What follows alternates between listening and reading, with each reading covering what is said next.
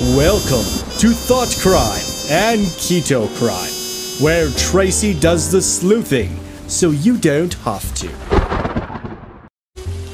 Welcome to Thought Crime and Keto Crime, where Tracy does the sleuthing so you don't have to. Hey everyone, um, today we've got a special treat. We've got um, Aaron Beam, former CFO of Health South. He has been gracious enough to join us and kind of give us a uh, insider's look at the Health South account- accounting scandal. Um, welcome, Aaron. Tell me a little bit about yourself. Well, uh, I was a founder of Health South and uh, was the CFO uh, for 13 years, and uh, I was involved in the accounting fraud, which, in it's kind of hard to say when a fraud actually begins. Uh, we were probably doing some things that were quasi fraudulent uh, almost from day one, but the out and out just making up numbers and literally cooking the books began in 1996. In fact, the second quarter of 1996. And that's been pretty much documented in a lot of different ways. So uh, while some people claim we had phony books from day one, uh, most experts say it in 96. Now, I left in 97, so I, I, only participated in the fraud for a few months. And uh, the fraud went on until 2003. So, um, but my significant role was that it did begin on my watch. Uh, I worked for Richard Scrushy even before we started the company. And so I, when I wrote my book about Health South, I felt like I was one of the better qualified people to, to write about how the fraud took place and all that. But in reality, a lot of the details of the accounting and how the fraud unraveled over a six or seven year period, I don't have a lot of firsthand knowledge on that. Definitely. I, I understand that. I, I, really just wanted your take on it and what you know and what you saw and what you're allowed to tell us. And um, I know you had well, a long. I'm, I'm just, as long as I'm telling the truth, I think I can tell you anything. Uh, if I start lying to you, then I, I, I might be creating problems for myself and others. But everything I, I, say in my book and in my speeches is is the truth, and it's uh, uh, it, it, happened just like I said it happened. Definitely. I know you started uh, with uh, Mr. Scrushy way back in what 1980. We started the company in 84. 84. Okay. okay. went public in 86.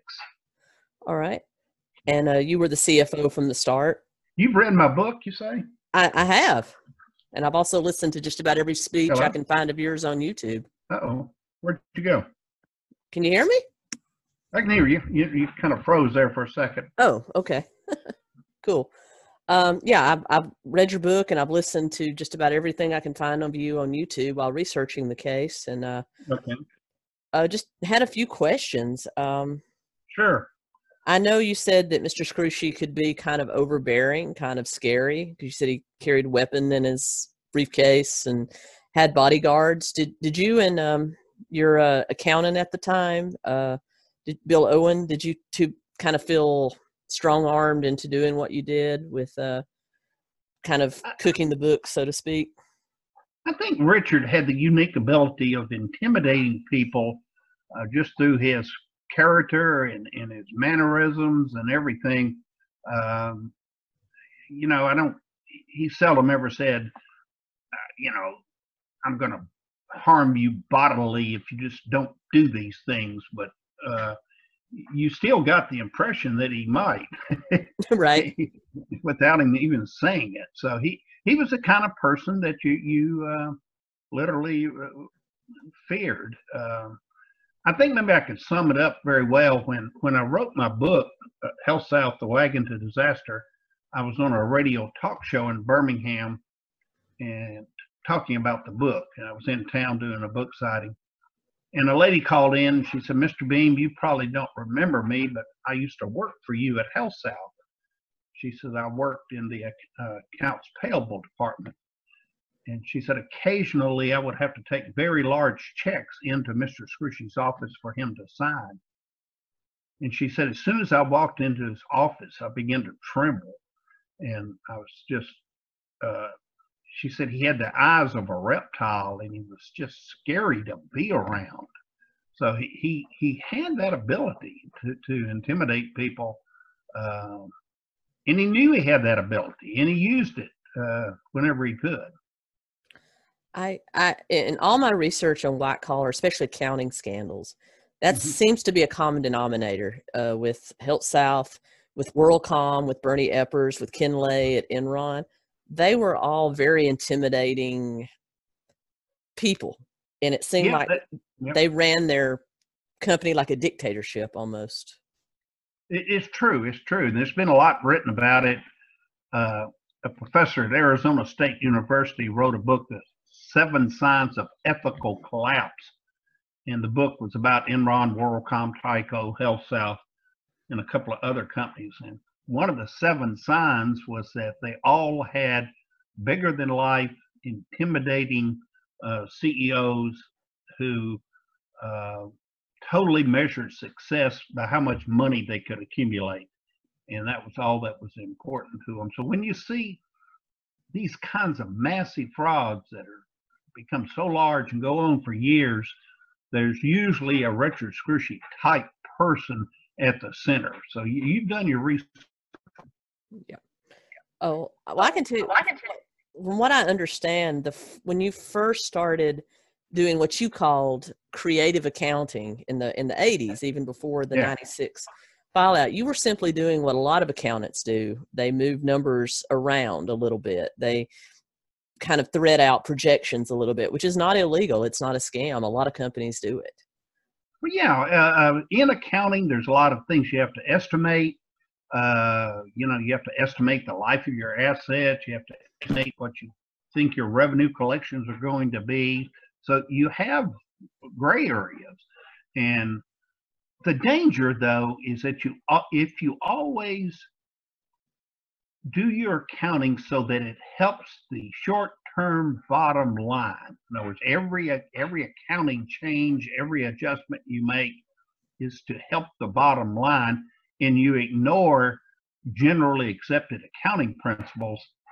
Probably that's there's nothing in the law that says you can't do that, but common sense would tell you that if you're building a bridge or something and you always cut corners and you buy the the you never buy the top of the grade materials you just do things to get by uh, one day that bridge might fall down and it's kind of the same with accounting if you always uh, do creative accounting to create earnings over time that really weakens your financial statements Definitely. Well, you can see that in the projections on the actual, like when in 96, when you said the actual cooking of the books actually started, you can see charts that kind of show it going from, oh, a 50% discrepancy up to 200%. And then by 2003, it was at like 2000% overstatement. I mean, it just grew. Uh, yeah, yeah. Let me give an example of, and, and, and while I don't know that much about the details of the accounting, uh, but I've been told by Weston Smith, who was there the entire time, uh, our outpatient centers and surgery centers, the medical supply inventory in reality was a few thousand dollars, two, three, four thousand dollars. As the fraud grew and we created phony earnings, we had to debit something on the balance sheet to offset that. Over time, that three, four, five thousand account grew to 10,000, then 20,000, then a 100,000. So, you know, you know it, it, uh, it ballooned as it went on. It really did.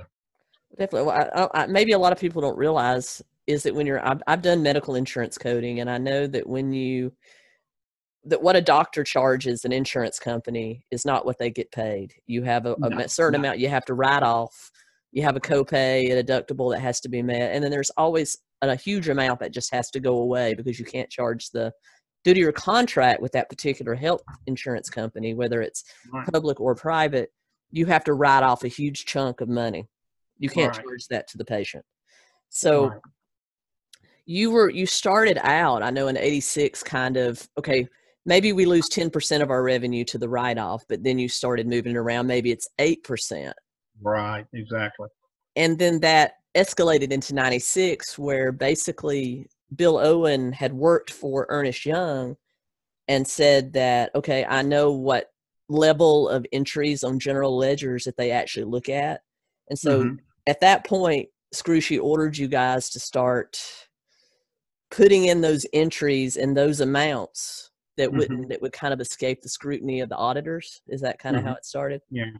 Yeah, that that's really out, out and out fraud when you start just making totally uh, incorrect entries, knowing that the auditors aren't going to look at them. I mean, you're you're you're committing fraud. There's no doubt about it.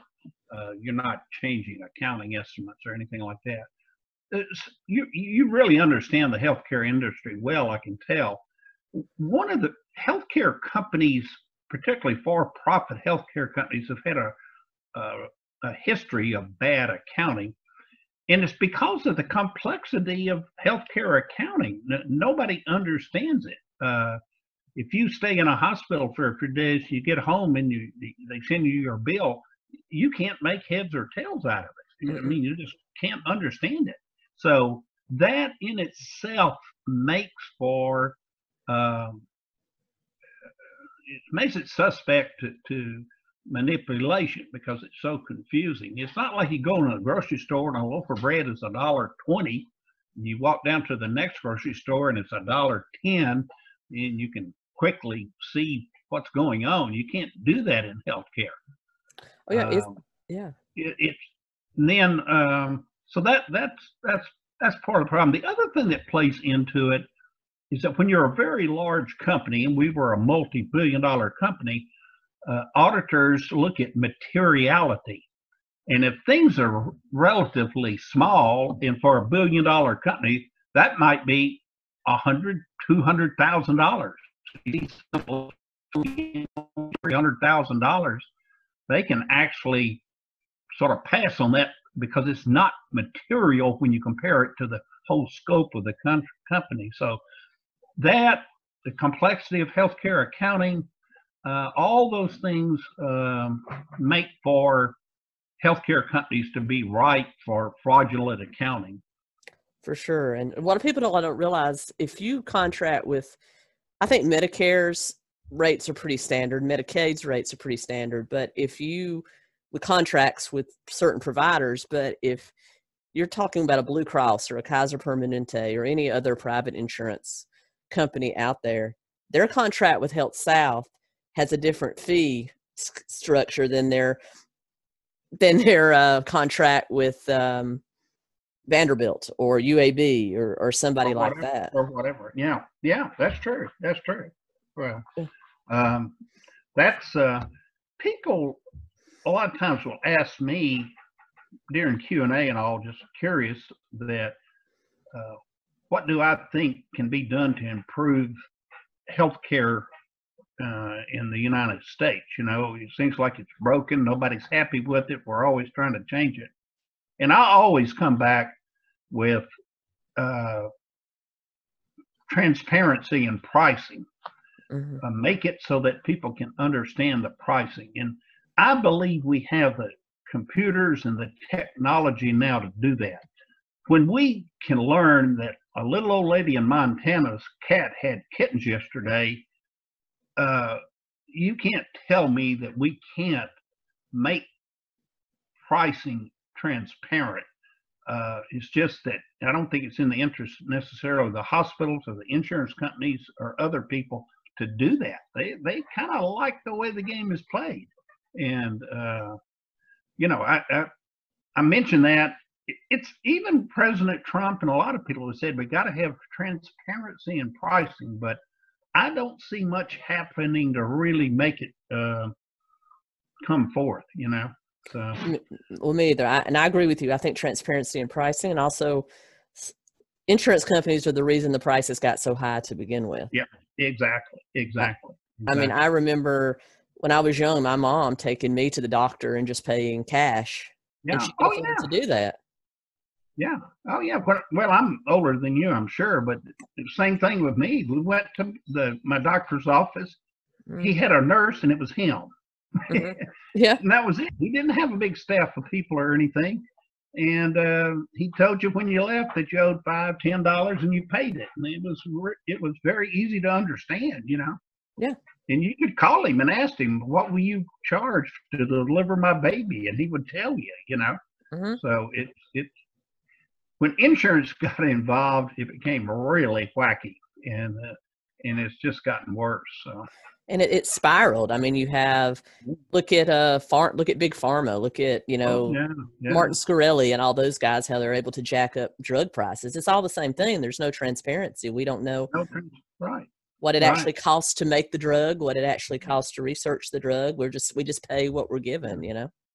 This is kind of turning into a healthcare conference rather than a I'm sorry. problem. No, that's okay. That's okay. I enjoy talking about this. Uh, Um, I- I'll I'll drive it back Yeah. on point. Um, do you mind okay.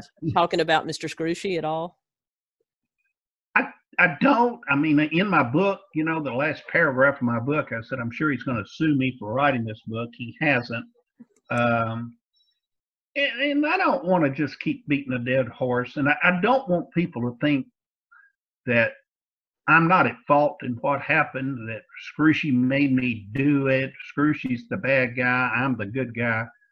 Uh, with Health South should have been the one to stand up to Richard and look out and do the right thing, and I didn't do it. So, um, bless his heart. He he had his problems. I had my problems.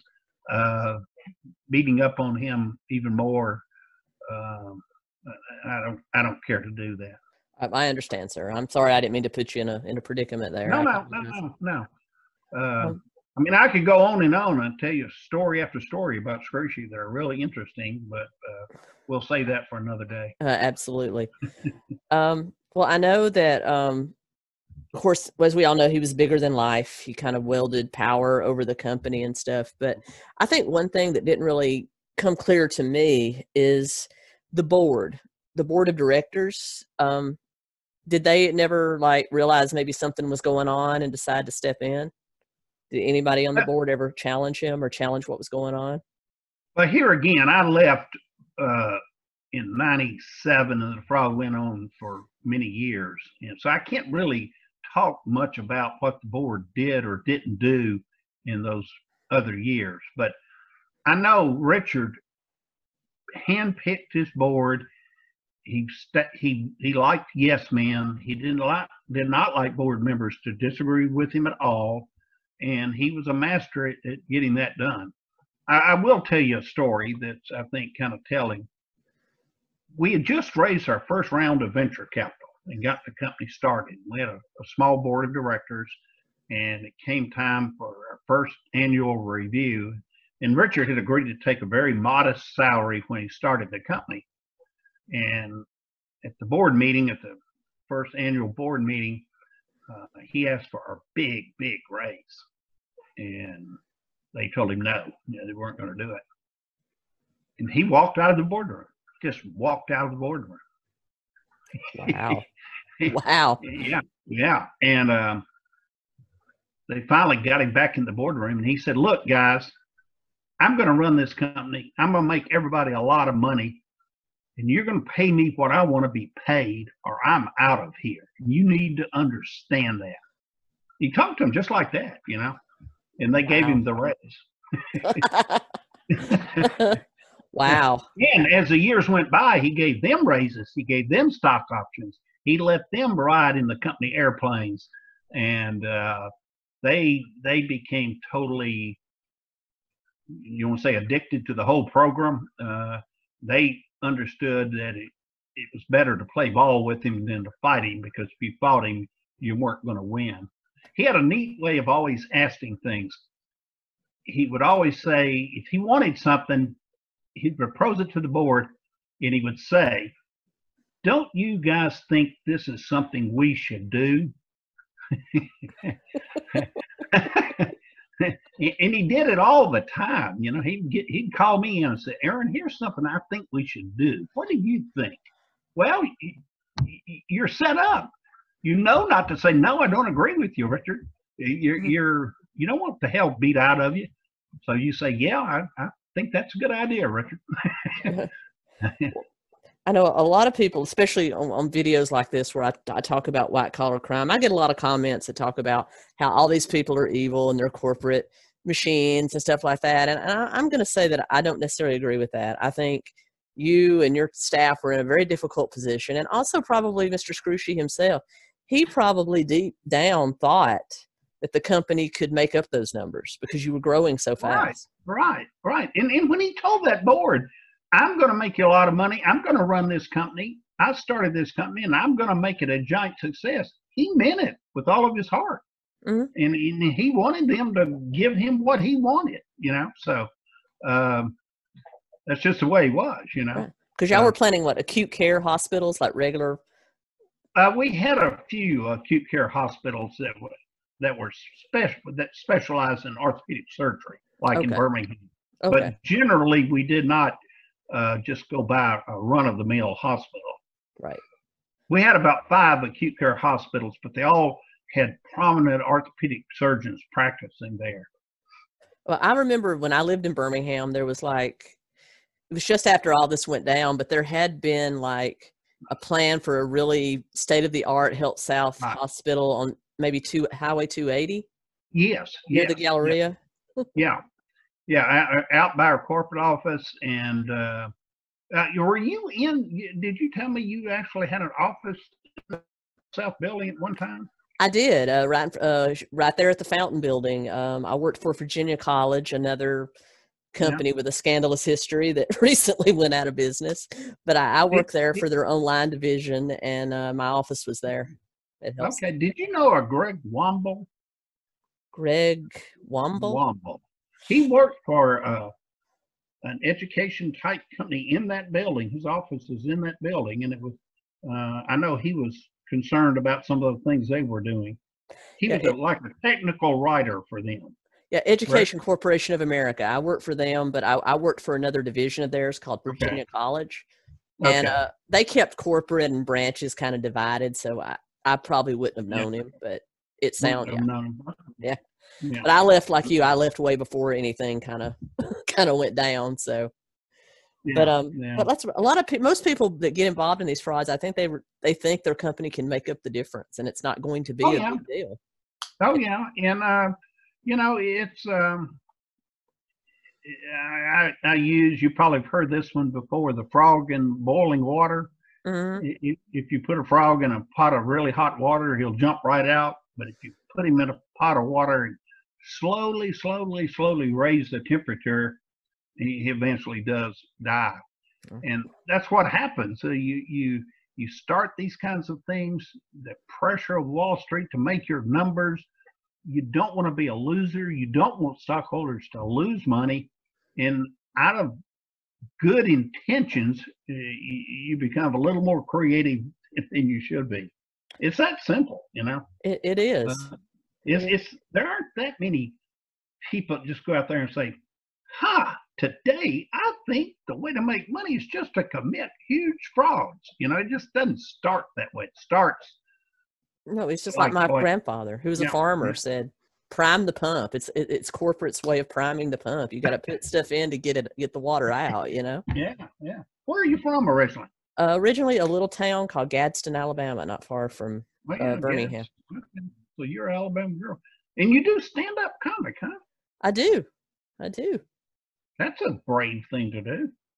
Um, I'm I'm usually petrified when I get on stage. It- once I get up there and get one laugh, I'm okay. But I'm usually nervous before I get up there. I um, you probably have heard some of my talks. I put humor into my speeches. You do. uh, It, it works well when, like you, if you can get the audience laughing, you, you know you they're they're engaged. So uh, I think it's important. I, I think I'd be a bad just stand up comedian though. I, I carefully weave my humor into my presentation. It's not they don't even realize I'm trying to be funny at times. You know? Well, there's a there's a division, a, a sect of stand up comedy called storytelling, and you would be Uh-huh. absolutely perfect for that. You just tell stories Okay. like Yeah, you do, and you yeah. weave humor into it. Yeah, I can do that. I can do Yeah. that.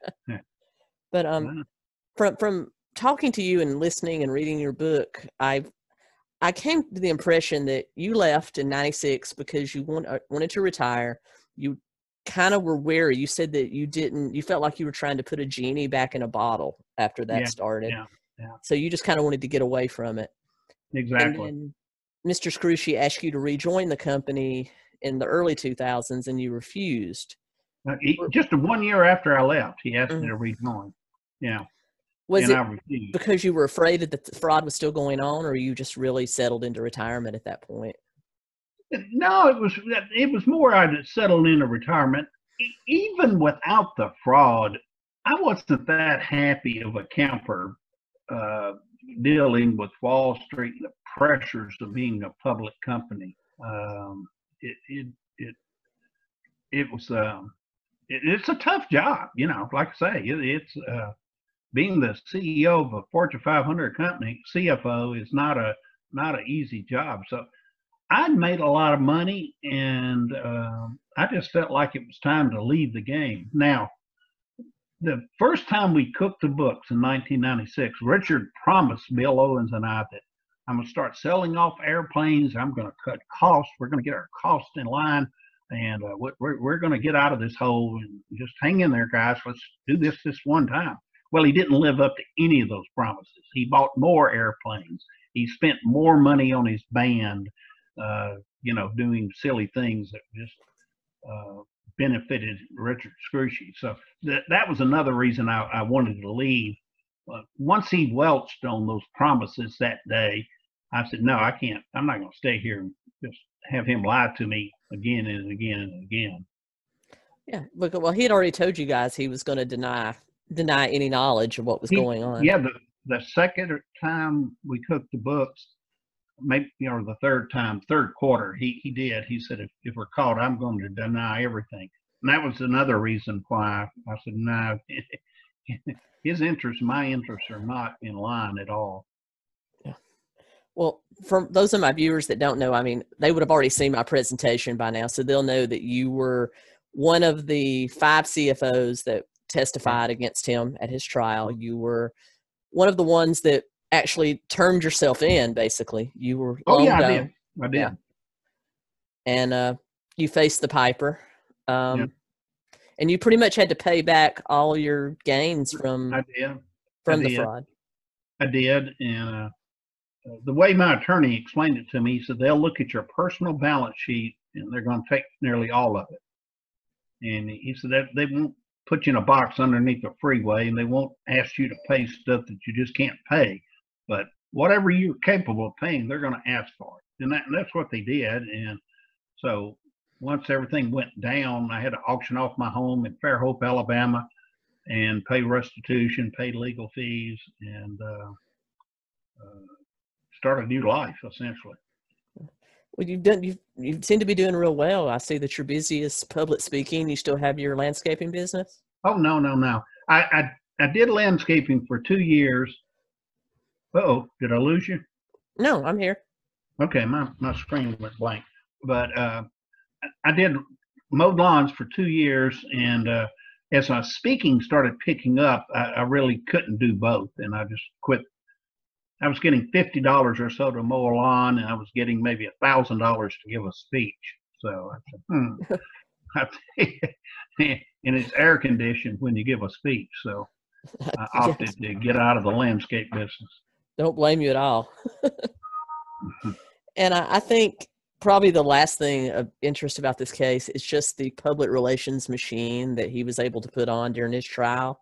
I Oh, yeah. remember I remember seeing him on local television uh, preaching uh, basically a, a, mi- a miniature Trinity broadcasting network's what he had going on. Yeah.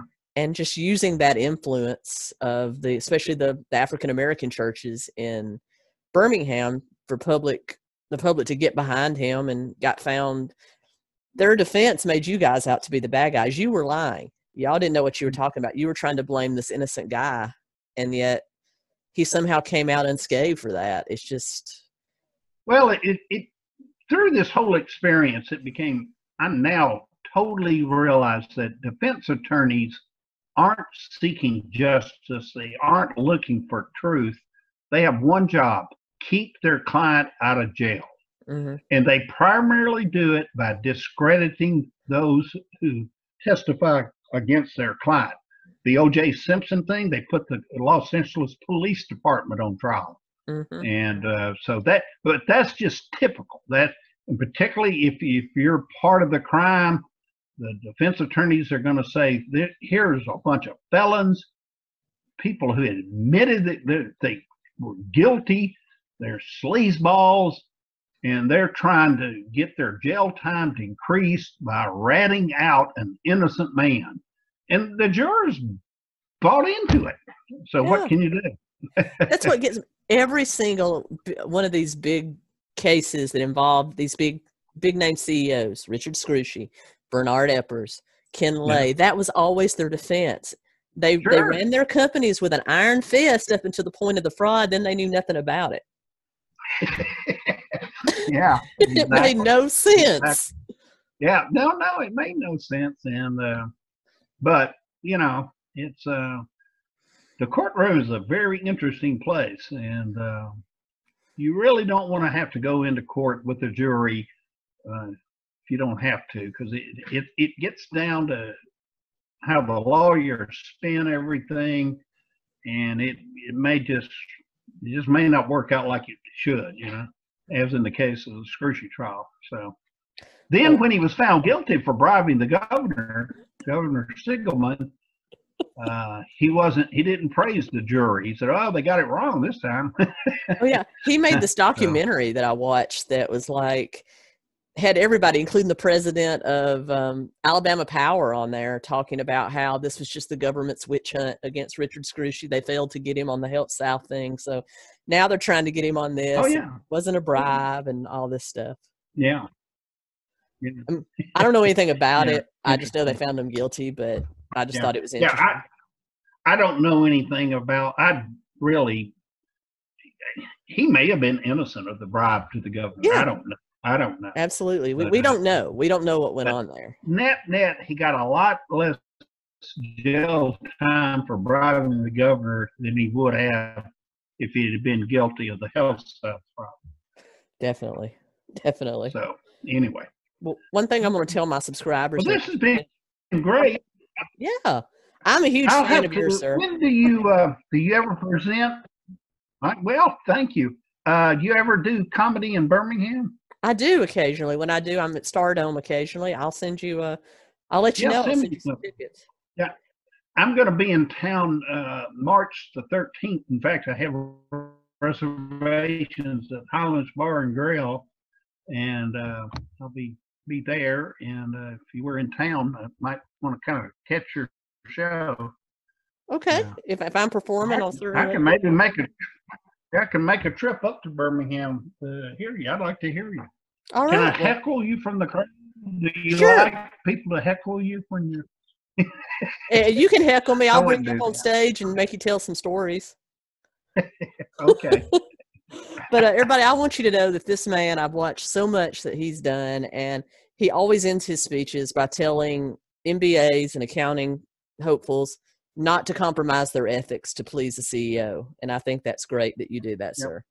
well, okay. Well, thank you very much, and I appreciate you um, being so knowledgeable about all of this. And uh,